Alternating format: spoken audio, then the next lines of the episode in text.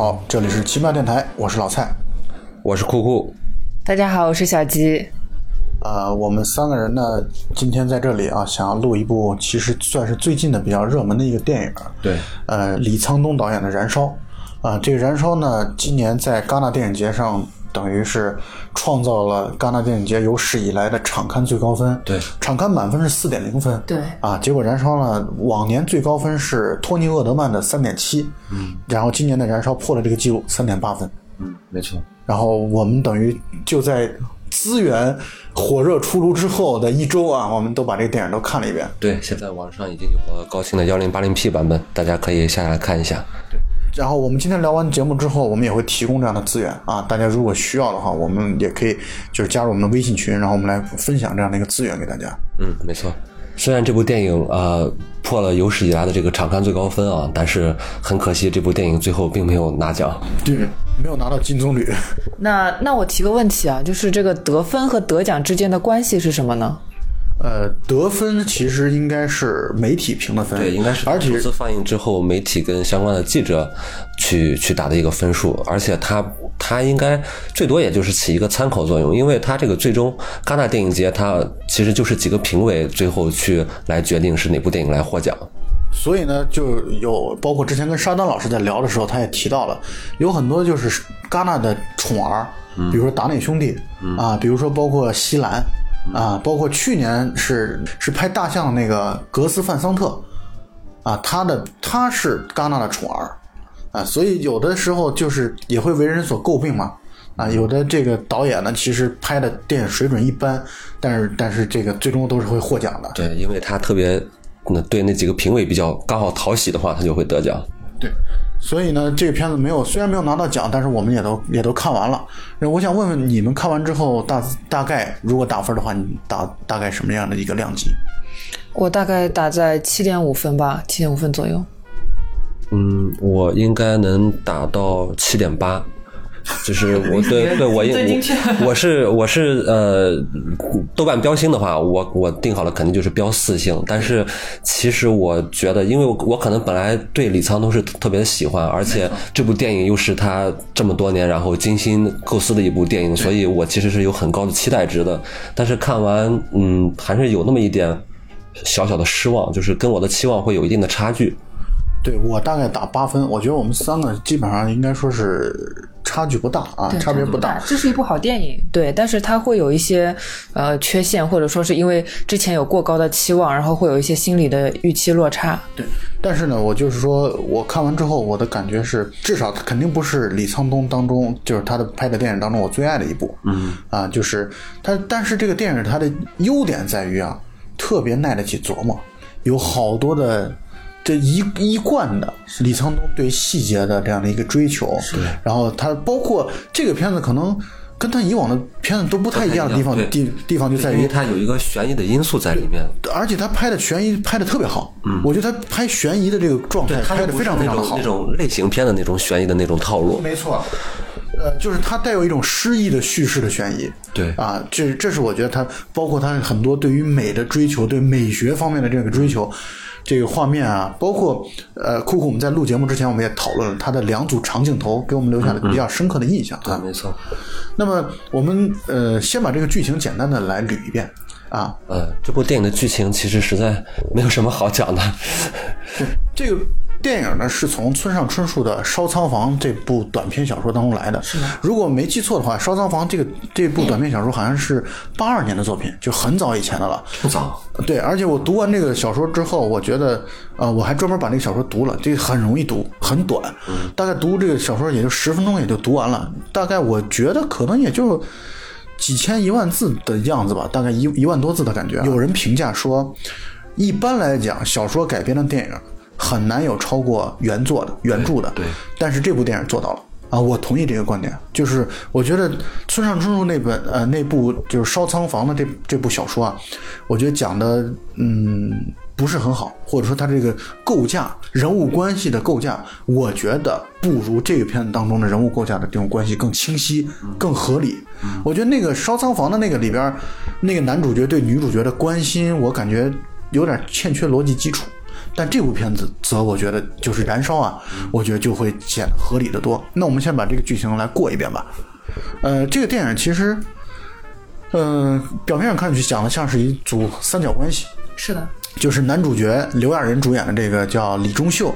啊，李钟秀呢有一次偶遇自己少年时代的相当于邻居啊，就离离得很近，家里边离得很近，可能是小学、初中的这种同学吧。但是他完全已经忘记这个人了。因为那个女女孩直接说了，说我整容了，对，所以他完全想不起来这个人是谁。然后他俩认识以后呢，然后就呃发展了类似情侣一样的关系。没错然后紧接着这个这个女生呢就去非洲旅游，然后旅游回来之后。就带，他是跟另外一个富二代一起回来的，然后那现在就变成了，呃，一个一个女的跟两个男的之间的故事。对，本来以为这是一个讲三角恋的一个故事啊，但是我感觉到最后其实看上去不是。女主角叫沈惠申惠美，惠美对啊，惠美从非洲回来之后，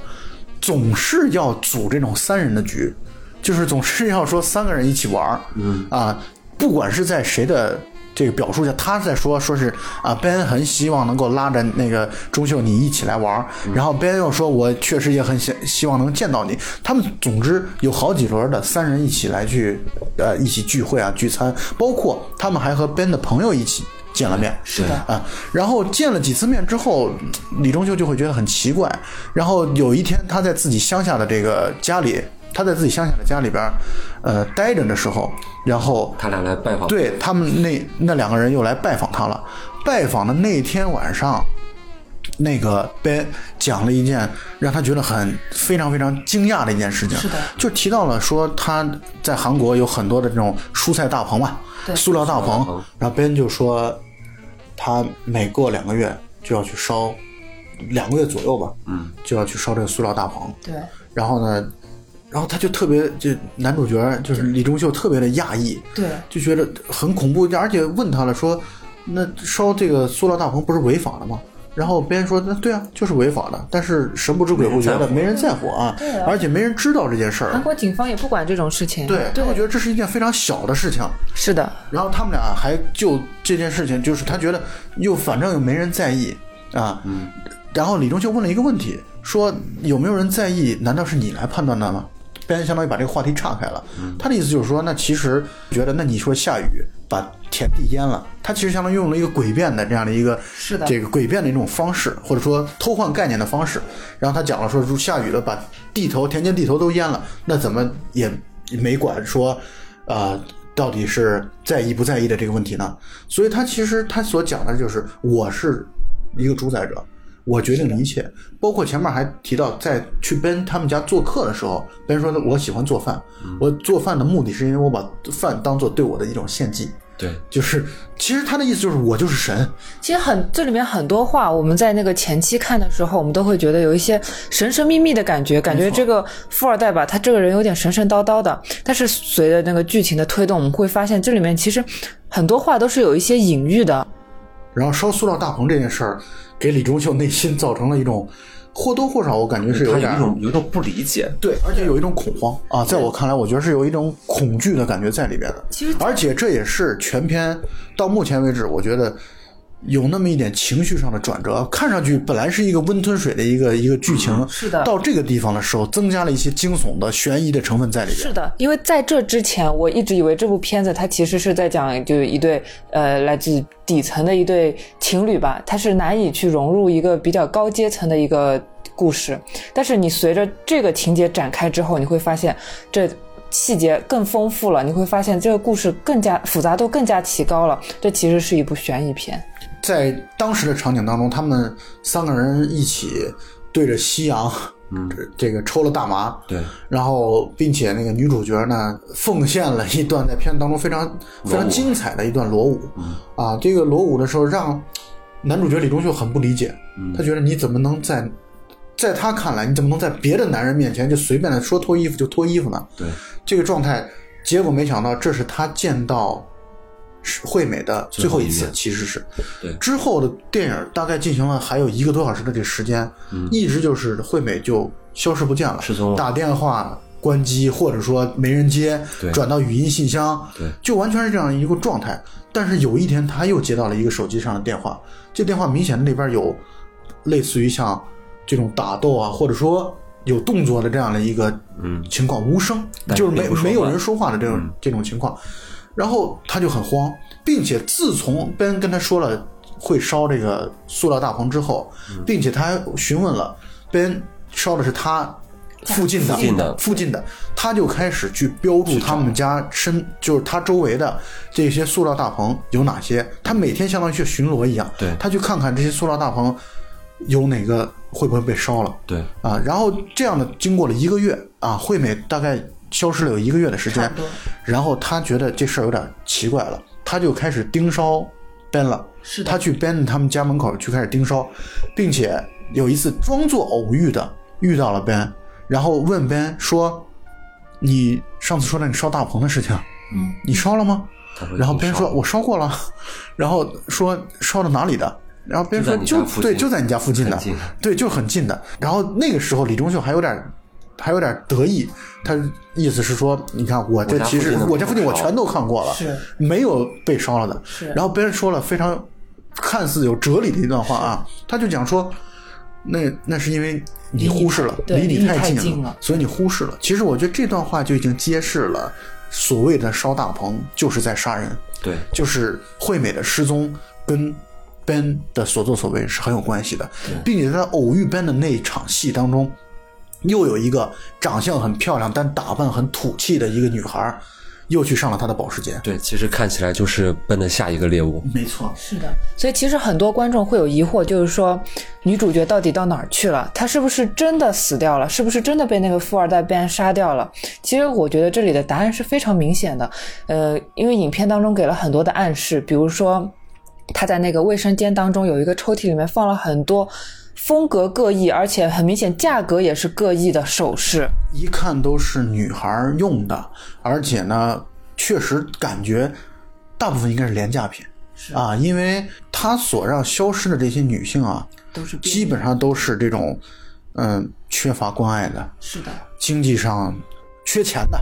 啊，就是呃，包括那个惠美她自己也说，她这个朋友是一个是是一个相当于是卡奴嘛是的，啊，然后就是完全就是到有的时候躲账的时候，躲信用卡的账的时候就会消失几天，所以人们也都不会再会觉得习以为常。然后这个故事剧情继续走的就是李忠秀会越来越渴望找到惠美失踪的这样的一个下落。对，这个地方又要说一个细节，就是一开始惠美其实对他是很有感情的。惠美说自己家里边养了一只猫，在自己去非洲的时候，希望钟秀来去帮他来照看这个猫。猫。对。但是这个猫在片子的前大半部分没有出现。从来没有出现过，而且再加上是他本来是表演哑剧的这样的一个情况，会让我们觉得这东西可能是虚构出来的。这只猫是虚构出来的，根本就不存在这回事儿。对，但是但是影片当中其实是有提到的，因为呃，钟秀在去喂猫的时候，屎，对它那个有猫屎，而且它的猫粮在不停的减少，可见这只猫确实是存在的。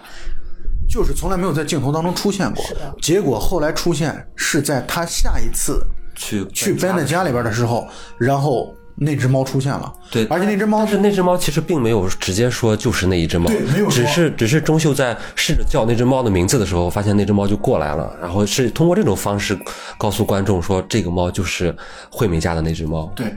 那只猫的名字叫锅炉嘛。锅炉然后，并且锅 Ben Ben 其实根本就不知道这回这件事儿。对，Ben 以为这个是没名字的猫，嗯包括 Ben 后来的女朋友，我们可以理解为又是下一个猎物，是的，把这个猫叫蝴蝶。对，是的给它重新起了一个名字，。起了一个名字叫蝴蝶。所以呢，这个他通过这一系列事情，我觉得钟秀他觉得这这件事情就是 Ben 之所为。是的，所以有一天，他把 Ben 约出来，约到了一个非常荒凉的田间地头，一下车就给了 Ben 几刀对，啊，把 Ben 相当于捅死呃差不多了，然后把他塞回到自己的保时捷车里车里烧掉然后烧掉了。啊，我觉得这个整个故事主线就是这样的，但是这个片子当中值得玩味的地方太多了值得提问的地方特别特别多。我觉得我们也去把朋友们可能会集中去讨论的一些问题，我觉得我们也在此做一些讨论吧，啊，发表一些我们各各自的观点。对于呃，我们刚才提到的这个，到底这个女主有没有被笨杀掉？然后包括到底有没有那只猫？其实我们从正常的这个观众观影的角度来讲，其实电影里面是有足够的线索告诉我们，这个东西绝对。呃，惠美就是被本来杀掉的，但是我觉得还有另外一个层面的解读，是因为本身这个故事的这个男主角这个钟秀，他本身是一个作家。如果你在这个层面上的话，我觉得是也是可以做另外一种解读，但是我觉得这个不是正常的一种解读方式，因为他自己本身是在创作，那然后他在创作的过程中的话，他是有一些东西是现实的，然后有另外一些东西有可能是他对他自己他自己想象他创作的一种一种。素材，但是我是觉得这个片子当中相对来说啊，你也可以理解他们是一种开放式的对表达状态。但是我觉得至少像刚才小吉提的那个问题，我觉得应该我们三个是。其实对从我来看的话，其实我也是更倾向于第一种，只不过是因为就多一种可能性。对这种文学作品这种东西嘛，就是有一千个观众就有一千个哈姆雷特啊。那天我还听到这样的一个说法，就是一千个人心中有一千个哈利波特。呃，我们拉回来这个这个电影本身啊，呃，第二个问题就是这个片子就是观众们经常会提出的一系列问题当中，第二个就是那个水井是否真实存在？我觉得水井是否真实存在根本就没有必要，因为他其实他得到了两个讯息，就是从不同的人口中得到的讯息是不同的。有人说它存在，有人说它不存在。说它存在的是他妈妈。说她不存在的是惠美的妈妈和她的应该是姐妹，对姐姐。那么。其实，因为惠美她说自己从小的七岁的时候有掉进过那个枯井里，然后待了好几个小时，不停的哭，最后是钟秀把她救了上去。她的母亲和姐姐完全不知道这件事情。如果那个井是真实存在的，并且惠美也真实的掉进去过，那么可以说明的一件事情就是，惠美从小就是一个边缘人，从小就不被家里人重视，可能就是由由于性格方面有缺陷，或者是由于家里的经济负担，或者是怎么样的情况。从小就是一个不被重视的人，包括他长大之后，由于信用卡的一系列问题，可能经济困难，也不被家里人所接受。对，不待见是相当于不待见。对，那么如果这个景它是不存在的，也就是说像惠美表演哑剧那样，就是你想象了一个景，并且真实到以为那个景是真的，那么也没有关系。其实它并不影响主线剧情，而是让我们更加的清晰的了解到了惠美是怎么样一个性格的一个人。呃，我觉得这个这个井到底是不是真实存在？其实电影里面呃没有过多的给我们一些证据去来确认这个事情。但是我觉得，呃，钟秀去追寻这个答案的这个过程是很重要的。就是他为什么一直要去去找到这个答案？这个井到底是不是真实存在？我觉得他从跟惠美第一次见面的时候，然后惠美给他说，呃，我小时候掉到井里面，然后是你在你在井上面，然后呃看了我一下，然后我就记住你了。我觉得这。他们第一次见面的这一番谈话，也是让钟秀跟他跟他产生感情的一个很重要的一个因素。如果说这句话是假话，如果这个这口井是不存在的话，那钟秀他会怀疑他对惠美的这种感情，所以他其实是极力想找到这口井的存在的，因为他想认为他们的这段感情是真实的。而且呢，如果这段事情是真的的话，他会觉得他跟惠美的关系会更近。对啊，这是第一点。第二个呢，就是我们在说到剧情的时候啊。就是我们倾向于 Ben 是杀害了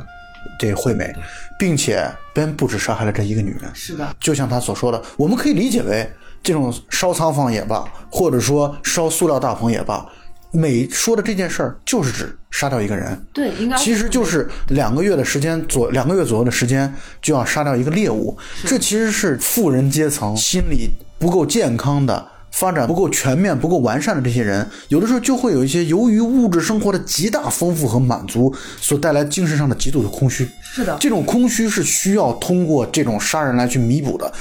在历史当中，很多的连环杀人犯啊，有一些是经济条件非常好的，而且甚至中产阶级，他需要通过这种方式来去寻求存在感。所以呢，我想说的是什么呢？他为什么选择像惠美这样的人去下手？就是因为惠美从外界眼光来看来，没有人关心的，对，没有人是没有人关注，没有人在乎的。就是你消失了，跟你存在于这个世界上，对这个社会本身没有太大的影响。即便你消失了，一般人也不会注意到它。对，就像那个塑料大棚一样。是的。他其实，在影片当中，他有揭示，他就说烧仓烧仓房。既然我们认为仓房就是指代着这些姑娘们，那么其实他对于仓房的那些描述，也是在描述那些姑娘们，就是没有人在意，警方也不会管，烧呃烧掉他们之后，对那个社会没有什么多大的影响。所以呢，我觉得这个惠美作为被他杀掉的这种现实或者事实，应该是比较准确的。嗯，但是呢，我想说的是什么呢？钟秀一直不停的在寻找景是否是真实的这个过程啊，嗯，体也体现了自己对惠美的真实的爱，是的，真实的爱和关心。这种关心和关注，其实在某种意义上讲，是相当于让贝恩后来不停的在撩拨这个钟秀的表现。为什么呢？他会觉得。你关注他，啊，我就要摧毁你对他这种关注，就是让你的关注无处可寻、无迹可寻。所以呢，我的理解是这样的：他在其中有几段跟踪的戏，就他开着他那个大破货车嘛，然后去跟着人家那个保时捷。我觉得那保时捷是似有似无的，有时候甩掉他，有的时候去就让他跟上。我是认为，我理解为贝恩其实是知道这件事的。对。肯定肯定，我觉得他是知道这件事情，因为那个大货车实在是太显眼了。对，是的，而且我觉得就是影片当中这三个人嘛，我们可以看到这三个人其实都是有一些心理的障碍的，然后把他们组合到了一起之后，产生了一些三角方面的关系，最后。那个钟秀杀掉 Ben 也是非常的顺理成章的一件事情。其实这三个人的关系，电影里面呃主角就这三个吧。从这三个人的关系来看的话，这个惠美在电影大概到一半的时候就不再存在了。其实惠美这个人物看起来更像是，呃，Ben 跟钟秀之间的一个。呃，像博弈的棋子，对，一个一个桥梁一样，把这两个人的关系给搭到一起。然后电影的主题其实是在讨论这两个人代表的这两个阶层的一个斗争的一个过程。而且我还想说一个细节啊，就是他有一段戏的时候，他不是他的那个小卡车吗？小卡车跟上了他的保时捷，然后到了一个荒郊野外，然后他不是爬上一个小山坡，那个湖，对，那个湖很有可能就是。藏尸的地方，或者说就是毁尸灭迹的地方，就是那个 Ben 跑到那个湖的那个位置，湖面很平静，很有可能就是那种杀人凶手又来到自己犯案的现场的这样的一个证明。我在看到一些人的评论是这么说的。这其实那个 Ben 在有些地方，就像你刚才说，钟秀在开着他的小货车去跟踪。这个保时捷的时候，按说你个小货车怎么可能 能追上这个保时捷？如果说笨真的不想让你跟踪的话，那你是完全没有办法跟踪的。对，所以就是老蔡刚才说的，其实笨就是有意无意的让他来发现这个事情。这而且这是跟踪的过程是这样。其实，在他俩谈话的过程中，其实笨也是在有意无意的透露给钟秀这件事情，就是说，因为他觉得，如果说我是如果我想隐藏这件事情的话，那我是完全有一万种方。法去隐藏，不让你发现任何蛛丝马迹。但是笨他在说他，呃，烧仓房的这件事情，其实就是在有意无意的去提醒钟秀，说我其实是做了一些事情的。对，呃，我的理解是。Ben 实在是太骄傲了，是的，他对他自己的身份非常的自信，他对他自己的身份，他对他自己的这阶层，他对他自己的财力，他对他自己的这个背后所所代表的这样能力，他都特别极其的自信，是的，所以他会觉得我跟你这些像小蚂蚁一样的阶层随便玩玩就得了，有一种在逗弄人家的感觉。就是其实，在讲到那个车的那个时候，呃，钟秀有一次驾着他的大货车在路上追逐那个保时捷的时候，你可以看到保时捷一加速。就是完全 完全直接绝尘，对，直接就在那个车流当中就消失掉了。但是这种情况下，他还能够被那个钟秀捉到影子，这就是他故意放的线索。而且这里边还有还有细节，两个细节啊，一个就是他在一开始，呃，他和他的那些朋友，他那些朋友其实代表了同样有钱的。他们这个阶层，就上层阶层的这些人，有钱人阶层的这这波人，他们在和钟秀以及惠美一起聚会的那那次，他那些朋友就是带有轻蔑的这种态度，跟惠美说：“你那你来跳段跳段当地的舞吧。”是的，完全看不起，并且那段时间在惠美跳舞的时候，Ben 是打打哈欠。是的，他对惠美其实没有任何的真情实感，可以这么说。有人在那边说，就是说，其实这一段就像是有一群有钱的人在那边审审视自己的祭品一样。对，没错。对，因为像 Ben，他其实在做菜的时候也有提到，就是说他自己为什么喜欢做菜，就像是把那个祭品祭献给自己的那个东西，自己最后吃掉一样。就是把自己完全当神嘛。是的，是的。包括在那个惠美消失之后，当 Ben 有了新的女朋友的时候，他们一起进行朋友聚会的时候，又是那一波人，又是那一波人，并且。Ben 同样对于那个新女朋友所讲的故事就兴趣寥寥，同样在打哈欠。对，这两个细节，其实这就像我们录的那个薄荷糖那节目当中说的，李沧东特别喜欢做这种呼应，特别喜欢做这种对对照的这种东西啊。对。然后另外还有一个细节，就是说他的卫生间里面有一个非常大的化妆盒。非常大的化妆盒，我们只见他使用过一次，就是他给那个呃新来的女朋友化妆的时候。我想问一个问题啊，那个后来他化妆那个女孩，我感觉不是上他保时捷车的第二个女孩，我感觉那是第三个了，我是这么觉得的。呃，你别问我啊，对我也没注意。对，我觉得呃，但不管是怎么样吧，总之我觉得又是他的猎物之一。对，他相当于在给。我的感觉就是，他化妆那段戏，他想说明什么呢？他准备把这个女孩要干掉了。这很明显，因为那个女孩她的表情、她的动作表现出来的是一种非常不习惯、不自然的一种状态，说明这是第一次为她化妆。受宠若惊。是的。所以那个细节，你现在细想起来毛骨悚然。是的。就相当于他仪式感。他把自己，对，他把自己的这种就是杀人那种仪式感要做出来，他要让自己的猎物在死亡之前被自己好好的打扮一番。对他本身笨这个人，你看他家里面都是整整齐齐的，一尘不染。包含我，呃，我们在看那个惠美消失之后，钟秀去了惠美的房间，然后惠美已经消失了，但是她的房间是非常整洁，而且他里边说了一句话。说这个惠美这个人本身就是不喜欢收拾的一个人，是的，对，我们也能看出来，从刚开始他们第一钟秀跟惠美第一次在房间做爱的时候，都能看到他房子里面非常的乱。他这个人本身不拘小节，是的，对，对，所以这也是另外一一方面，就是证明了其实这件事情就是笨干的。而且猫粮盒也收起来了，这也是一个细节吧？我觉得，对，所以。你现在要是，尤其在我们现在聊聊的过程当中啊，就能够回想起更多的大量的对，这个电影真的是很可怕，就是它不是像你表面的那么的平静。这表面当中其实真正的没有什么激烈的戏，除了最后一场最后一场杀人和烧车之外，没有什么激烈的戏。可是你现在想想，这种内心的冲突和激烈是多么的强烈。嗯，电影当中还不断的出现。他在家里边的时候，电话铃声不停的响，是啊，这个其实好多观众也在问，就是那这种铃声响了之后，接起来又没有人说话，这是谁打的电话呢？就是我们想问问二位的意见，你们觉得这个事情是可能性是最大的是什么情况？因为影片当中出现的人物角色不是特别的多，所以能够打电话的人其实也就三个，一个是 Ben，一个是惠美，还有一个就是他的妈妈。我更加倾向于是他的妈妈。而且最后一个电话应该是，就是电话里面有有讲话的，就是呃钟秀的妈妈嘛。然后在电话里面约好了，然后他们他们来见面，然后结果见面的时候，他妈妈就跟他说要还钱，欠了钱，然后要五百万，然后就是这样一件事情。所以从这点来看的话，应该是他妈妈打的。这里边有一个背景，就是他妈妈等于离开他十几年了。对啊，他妈是因为他爸有这种。情绪愤怒控制障碍是的，所以呢，就是呃，因为对他爸爸的这种不满啊，就是对他妈妈离家对离家出走了，然后就十几年当中杳无音信，嗯，然后但是呢，我能理解，就是他打回来电话不说话，就是因为他就是因为消失的太久了，他也不知道该怎么沟通。我就到了那个时候，他找到他自己儿子，是因为实在是。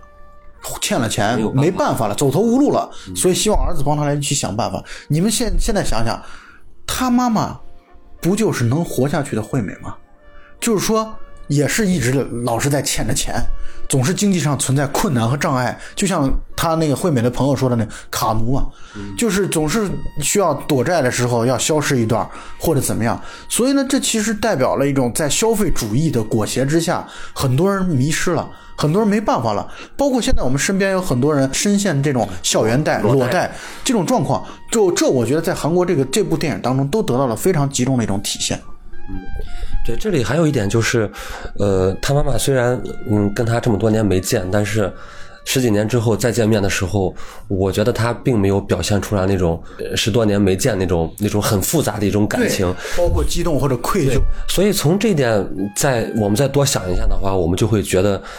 人与人之间的这种冷漠是是多么的可怕！我这个他妈妈在出走之前，那个钟秀呃也交代过他的身世嘛，就是他妈妈出走之后，然后他爸爸把让钟秀把他妈妈所有东西都烧掉了。所以对钟秀来说，其实他内心深处应该是对烧掉他妈妈这件事情，就是燃烧的这件事情，其实他心里面是有很深的一个一一种很复杂的感情的。但是结果。跟他妈妈见面是这样的一种状态，很可悲的一种一种状态。所以，在我看来，我觉得钟秀和惠美，无论从阶层上到这种家庭关系上，我觉得是很接近的，啊，非常非常接近。他们俩都属于底层的，啊，然后也没什么工作，找不到人生目标，啊，同时社会阶级固化所导致上行通道的封闭，啊，所以。就是他们和上层人之间真的是一种格格不入。你看上层人提到他们的话题的时候，说到写小说啊什么的，充满了言语当中的不屑啊，那种就是特别轻蔑的那种状态，就是会觉得你你你在写小说呢，就这样的一种你这样一种感觉。所以，呃，我是觉得他们是融入不到。这个他们只会只会在本眼里，你就是玩物啊，你就只是我们上层阶层的这种阶级的玩物，仅此而已。因为对，因为在 Ben，你去看看 Ben 的那个家家庭，你看那个社区环境是富人区，根本都想象不到，那是富人区的环境。然后那个钟秀到他们家之后，真的有一种迷失感。那个房间的设计非常的现代，装修风格极其的现代，整个的家具什么都很开放式的厨房，然后卫生间可能比这个惠美住的那个单间可能都面积都差不多了。嗯，所以呢，他们在这个过程当中，就是这种不同的阶层之间的这种冲突和矛盾非常非常强烈，完全不理解相互的这个这个阶层。甚至那个钟秀在影片当中非常明确的表达出了这他对这样子生活的羡慕，他就说，当他知道那个还有质疑，其实是。对他其实有提到，比如说他只比我大六七岁，我应该做什么样的事情才能够达达成他这样子的成功啊？然后那个惠美也说了，这件事儿可能跟他年龄没关系，就是他在你这个年龄的时候，他已经可能已他已经是这样了。对，而且其中还有一个是钟秀在问那个笨说你是做什么工作的时候，笨跟他说啊，我的。工作就是出去玩我的工作跟玩其实没有什么区别。对，这个呃，在那个钟秀跟惠美来看是完全没有办法理解的，他们完全没有办法理解为什么工作跟玩是同一件事情。是他们可能一开始以为他只是不愿意交代自己的工作，所以他只是随便跟他们一说。但是当他们离开饭店的时候，便开着一辆保时捷出现了。那个这个片子叫《燃烧》啊，嗯，我第一次感感受到“燃烧”这个词啊，就是在小吉刚才说这个场景，那个镜头特别有趣儿，那个镜头特别的有意思。镜头是右边是一辆保时捷，往左边一移就是他那辆特别破的那辆卡车，而且当时的那个场景是，其实惠美那个时候是希望。钟秀送他回去的，对对，那那有一个很特别的一个眼神，感觉惠美是有一个挺渴望的眼神，然后看着钟秀。但是钟秀在这种在这种局面下面，这边是一辆保时捷，他他又是这样缺乏自信的一个人，所以他就完全放弃了自己的这种想法。是的，他迅速的就退出了战局，甚至都没有开始战局。没错，因为你看这种原生家庭的感情缺失啊，对钟秀和惠美。其实带来的影响都都是挺巨大的，所以你看钟秀，他的表达是懦弱的，嗯。啊，他一开始的表达其实都是非常懦弱和胆怯和内向的，他是一个非常非常内向的人，他的情绪情感不会外露的来去表达，包括一开始其实他们俩做爱也好，或者说发展出情愫也好，在某种意义上讲是在惠美的指引下一直在进行着的，是的，他是被动的。然后，所以呢，他才会在惠美去非洲之后，帮惠美去呃照看他的所谓的那只猫的时候，在惠美的房间里啊打飞机。他把这种他的情感是非常压抑的。对，其实，在这些好几场戏里面，都透露出来钟秀的这种无能为力的感觉，就是特别特别无力。他感觉他自己做不了什么事情，而且我觉得这一点其实很大程度上面也是来源于他们在经济上面的一个。一个压力，就是在电影里面提到的 little hunger。这个 little hunger，其实在我的理解看来，就是嗯，他们呃吃吃不好，穿穿不好，就是在这方面会会有一定有一定的饥饿。然后这个东西也决定了他们在处事做决定的时候会选择退缩的这种决定。因为惠美在一开始说去非洲的时候，她就是希望去看一下 little hunger 和这个 great hunger 之间的区别。是的，这个 little hunger 其实就是物质方面的缺乏。是的，那个 great hunger 指的就是精神世界方面的这种匮乏，想寻求人生的意义和价值啊。在某种意义上讲，惠美和钟秀都是 little hunger 的这样的一个代表。是的，但是 Ben。是 Great Hunger 的代表，但是他去治疗自己，或者是治愈自己饥饿的，或者满足自己这种饥饿的欲念的方法，就是通过杀人。对，而且那个影片当中，就是在中间有一段傍晚的戏的时候，他们就是抽了一些大麻。嗯，抽了大麻之后，惠美贡献了本片最浪漫的一段舞蹈，就是她在那个她把衣服脱掉，然后在夕阳的照射下，就是表演了一段舞蹈。那段场景大概是一分。钟到两分钟的样子，拍的非常非常的唯美。那是一组长镜头。其实，在呃，在他们第一次那个钟秀跟惠美吃饭的时候，惠美就给他说，他看到那种特别美的夕阳，它是从那从黄色变成红色，红色变成紫色，然后紫色变成蓝色。然后这个跟他后面那段裸舞也是相呼应的。他跳完舞以后，这个长镜头从正夕阳的方向，然后一直往右边移，然后移到蓝色的夕阳。是的。而且他也有提到，就是说他见到夕阳之后，他就希望自己能够消失，然后也确实是这个样子。他在跳完这一段舞之后，离开钟秀之后，确实也就消失了，再也没有在影片当中出现过。对，其实他消失这件事情，他说他自己想消失在这个夕阳里，我觉得也是一种无力的一种表现。就是他觉得，其实我觉得钟秀跟惠美他们心中是有自己追求的东西的，因为他们是能发现美的，对吧？钟秀首先自己他有自己的理想，他想到一个作家，他去写小说，然后呃，惠美她去非洲旅行，然后并且他们在做爱的时候看到房间里面内浴里反射的阳光，这我觉得这都是他们心里面对美的一种渴望。对。所以我觉得他们还是有一定理想的。那对比笨来说的话，首先在 Little Hunger 里面是没有的，它有极大的物质的满足。那他在极大物质满足情况下，他其实已经失去了所谓的理想跟发现美的一种能力。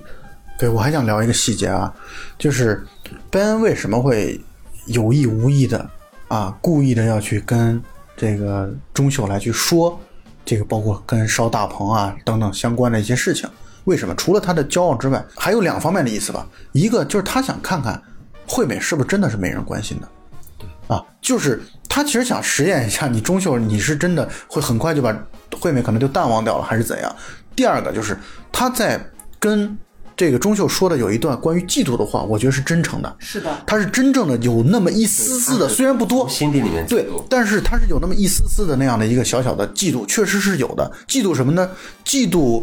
惠美跟他讲，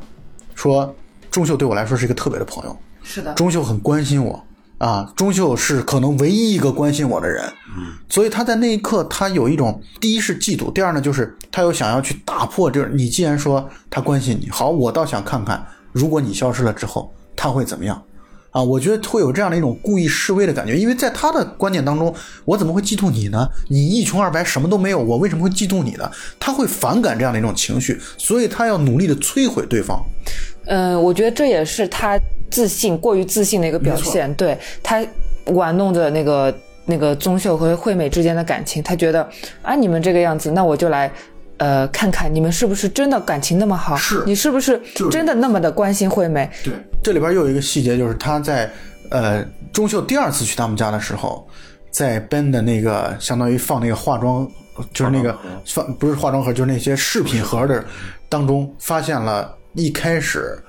自己送自己送给惠美的那个相当于是电子表吧。嗯。然后其实这件事又再一次进一步的揭示了啊，惠美已经遇害了。这就是他每一每杀一个人，就会留下他身上的一件事物，应该是。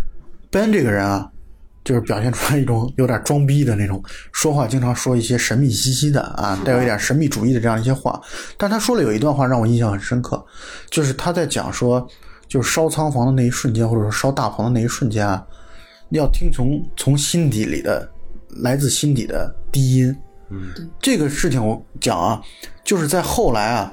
钟秀杀死 Ben 的时候，因为他也跟钟秀说嘛，说你放松一点，你这人生不要那么严肃。但是你大家也都可以想想的，你有钱人或者说你有社会地位的人，你才能够玩乐人生。是的，我们普通人是没有资格、没有机会去这样的快意人生、特别游戏人生的状态。所以这句话其实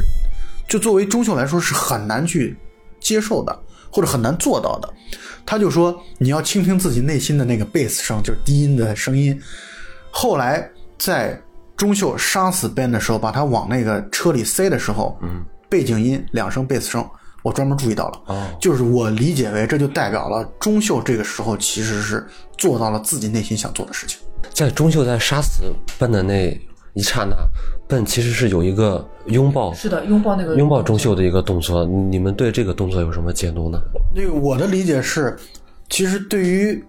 Ben 来说啊，嗯。从可能是从出生开始，到他最后的死亡，他一直是空虚的，所以的死亡对他来说是一种释放，是一种解放。我同意。就是他的物质真的是到了要什么有什么的状态之后，又没有精神上的追求。我给你再举个例子，他在跟钟秀偶遇的那场戏，其实不是偶遇了，是钟秀跟踪的那场戏。他在读威廉福克纳的书。是的，是因为他的精神生活实在是太贫乏了，导致他从钟秀这儿听说哦，你是作家，你喜欢的是威廉福克纳，他可能听到一些只言片语之后，他就想要去了解这样的一种精神世界是怎样一种状态。所以在我看来，我觉得 Ben 的精神世界是完全匮乏的，所以呢，导致他最后的死亡对他来说是某种意义上讲是一种解脱，所以他的那个拥抱就像是一种。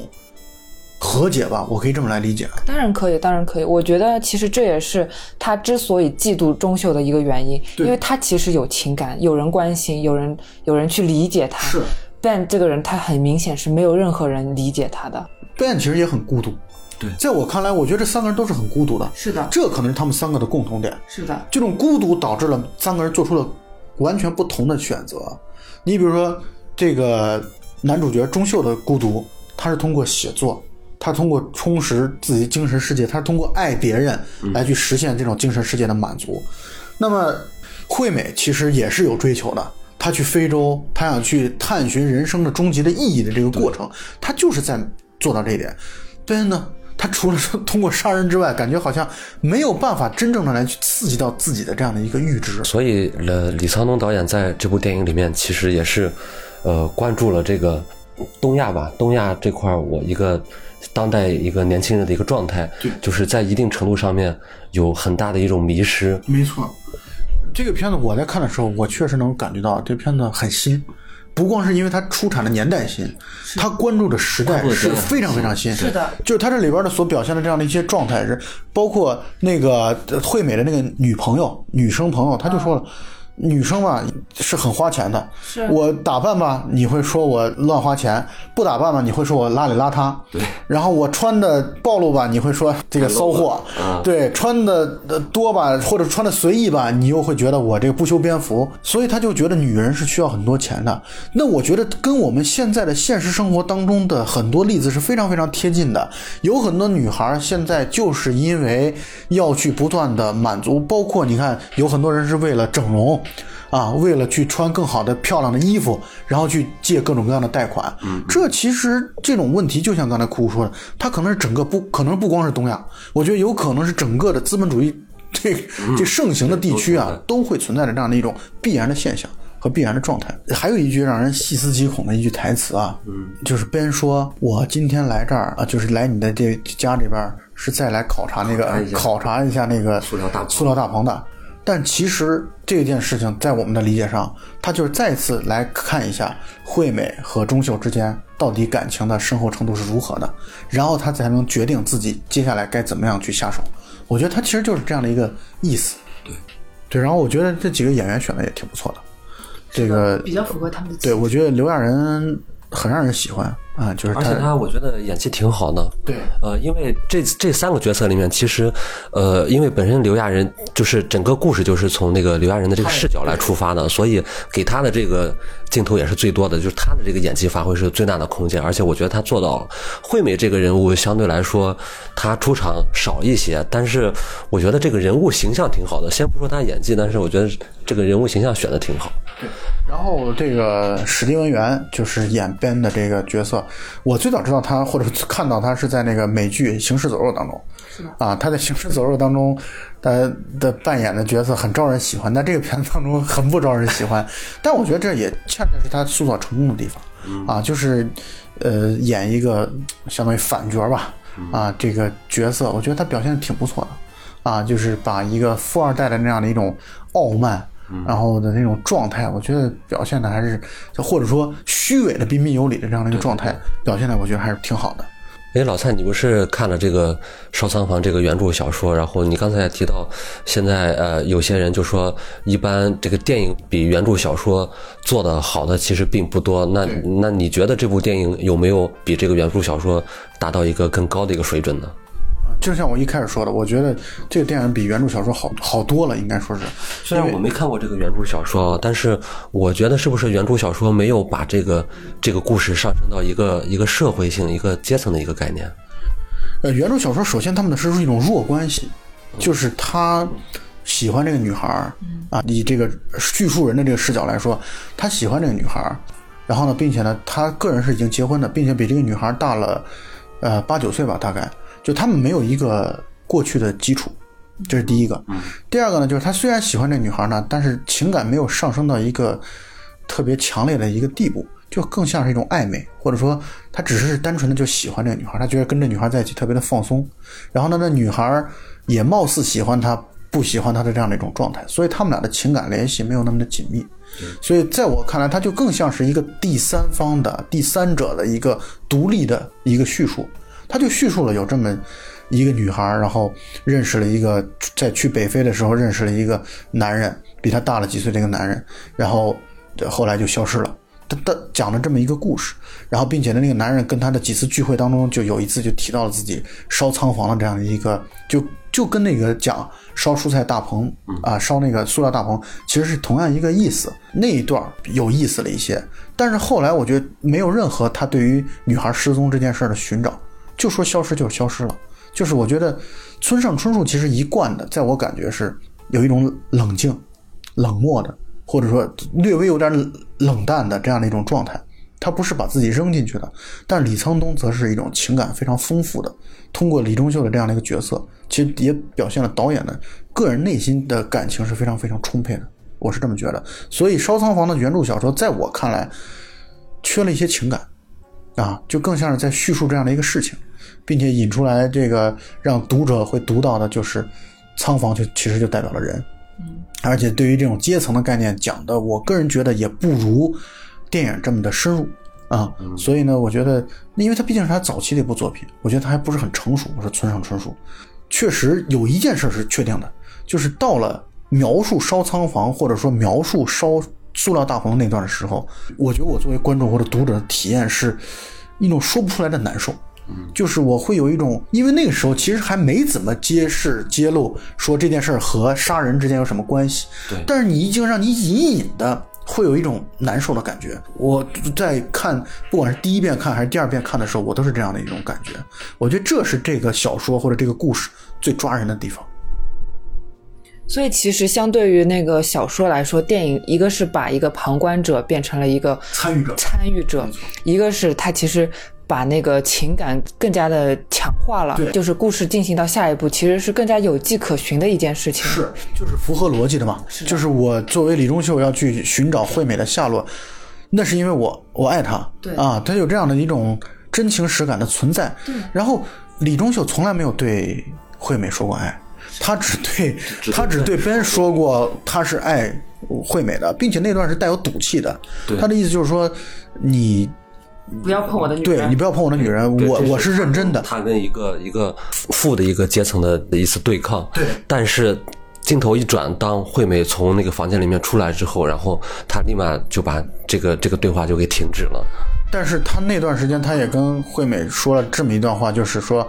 呃，你随意的在男人面前脱衣服这个行为太婊子了。啊，这可能也是他跟惠美表达的情绪最激动、情绪最激烈的一次。这个电影的节奏好就好在这儿，在情绪最激烈的那一次结束之后，惠美就彻底的消失掉了。她又想要有任何的机会再去推动两人的关系或者改变、改善两人的关系，都已经没有再没有机会了。所以呢，我觉得这个电影的节奏现在细想起来，表面上看上去挺缓慢的，但是确实很好看啊。我觉得我跟你们聊完之后，我感觉对他打的分数可能还能再稍微往上往上走一点。对。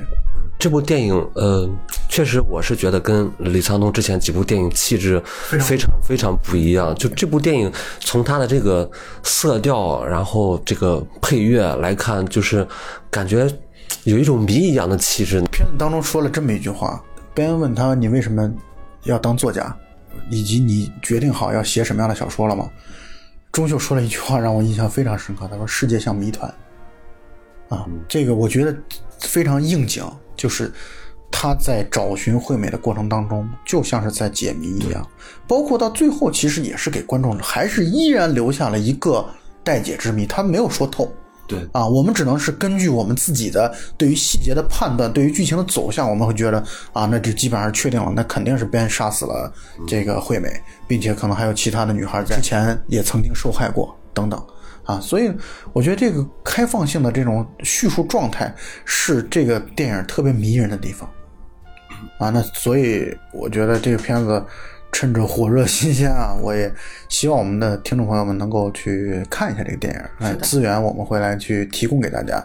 那这个电影你静静的，还是李沧东电影总有一种魅力，就是你静静的去感受完之后，会有很多值得去思考的地方。啊，我觉得这是他的电影的独特的魅力。所以我。我们再次强推一下这个电影。